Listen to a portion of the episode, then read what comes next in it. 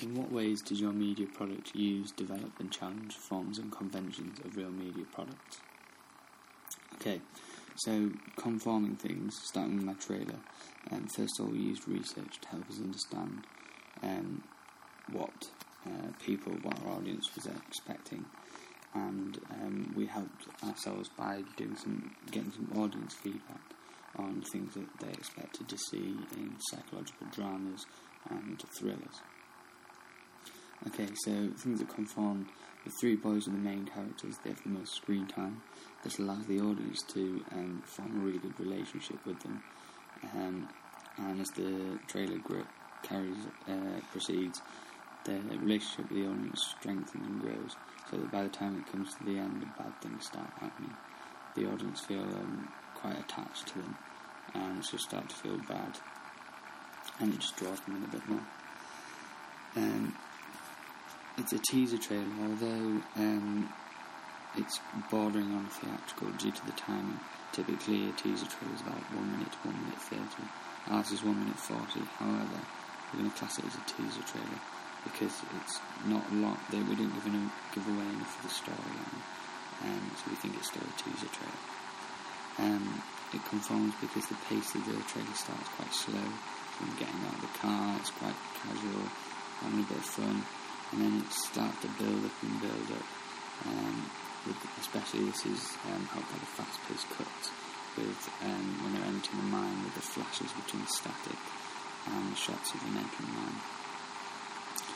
Um, it includes um, uh, including the title of the film um, is really important um, and giving it a lot, of, a large amount of screen time and making the actual title quite large as well um, so it's noticeable and memorable. Also, um, having the website directly underneath that, um, theycanhandle.com, so we're linking that with um, the idea of the, the tagline, um, which is also what's been done in The Dark Knight, and they called it Why So Serious, which was their tagline. Um, and this just gives something else for the audience to remember and to help them remember about our trailer and film. Um, our institutional information at the end just makes it gives the trailer professional feel, and um, it, it also credits everyone who worked on it as well. And finally, um, the production company title at the beginning is simple and small, uh, with a little bit of animation.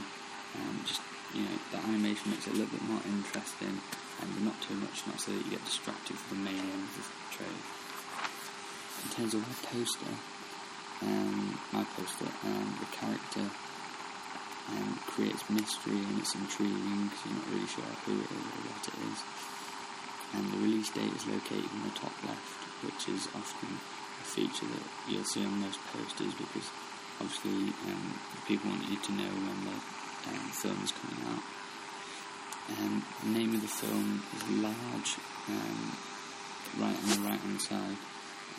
This means the audience attention is drawn straight to it because it's one of the biggest things on the page. Um, and it's in the same font as on the trailer and the magazine. And this is seen throughout um, all production packages because obviously it's synergy, it um, creates a link between the different um, medias. Uh, so people can link them easily in their head, and when they notice, when they've seen it once, they'll see it somewhere else, then they'll begin to make the link. Um, We've also incorporated, I've also incorporated the tagline in with the title of the film on here, which um, is a really good thing to do, and uh, it just helps it to flow a bit more. Um, also, the institutional information at the bottom of the page, um, I've seen it literally everything posted everywhere, um, and it just allows people to recognise things like actors and directors, so people they might like. Um, in the magazine, I've used a large masthead, which is simple and uh, easy to see. The feature article has a large photograph which dominates the front page. This is seen throughout um, all ma- film magazines. The main picture on the front tends to be linked with the main article, so you want it to be big and bold. Um, other articles related to um, the adventurous side of the film, um, due to the biking stuff, Um, so I've used Rick Harkin as a set designer who's travelling all over the world. Um, so it's using an adventurous side to the people might pick up the magazine um, and see it as more of an adventurous issue. Um, in terms of developing um, our conventions, by using um, a shot at the end of the trailer, um, which has no one on screen and just has static with the shouting. It's unique because it creates suspense. I mean, still there's still something happening on screen. The fact that you can't see a character, you know, it's just that little bit different, um, and hopefully, you know, it can help help the viewer remember our trailer. And um, my magazine was modelled on an Empire issue, so using um, the large red masthead and um, a focal, a fo- the focal point of the article in the middle, and um, with the central title of the film, so it's easily noticeable. Um, and um, challenging our conventions um, in the trailer and the general storyline. The four, the four boys, um, three boys are seen as quite masculine and strong, and they're on their bikes and they're really enjoying themselves. And then suddenly it's almost a reverse of this as um, towards the end of the film they're seen scared and the man and um, running around and shouting for help. Also, we challenge this because the lads actually become separated. Whereas often in films like this, and such as The Descent, they uh, they try to stick together in a group and get picked up one by one. Whereas in this, they're separated straight away. Um, I think this makes it feel more dynamic. Things, more things can happen to each person so you get a more dynamic movie out of it.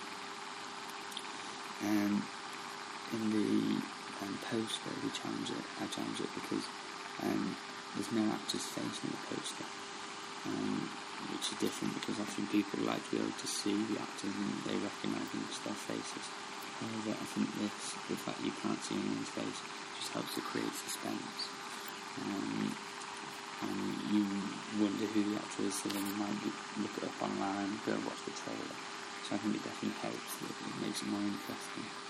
Also, building in the tagline, um, in building the title into the tagline is really unique. I've not seen it done really anywhere before.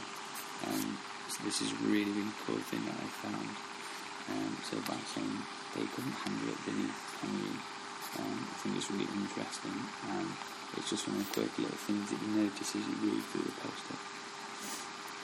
On the magazine, um, the actors' faces are restricted um, due to the their eyes. I think this again creates, you know, an element of interest because it, it's obviously it's different. Normally you can see the actors' faces in the front of the magazine, whereas this time, you know, you can't see them. It just makes you wonder you know, who they are, why it's like that, and might make you pick up the magazine and, and have a look. So, conclude, in conclusion, um, my products have a really good synergy and uh, they're cross-linked really easily. You can easily tell they're all about the same movie, and as a general production package, I think it's really, really good.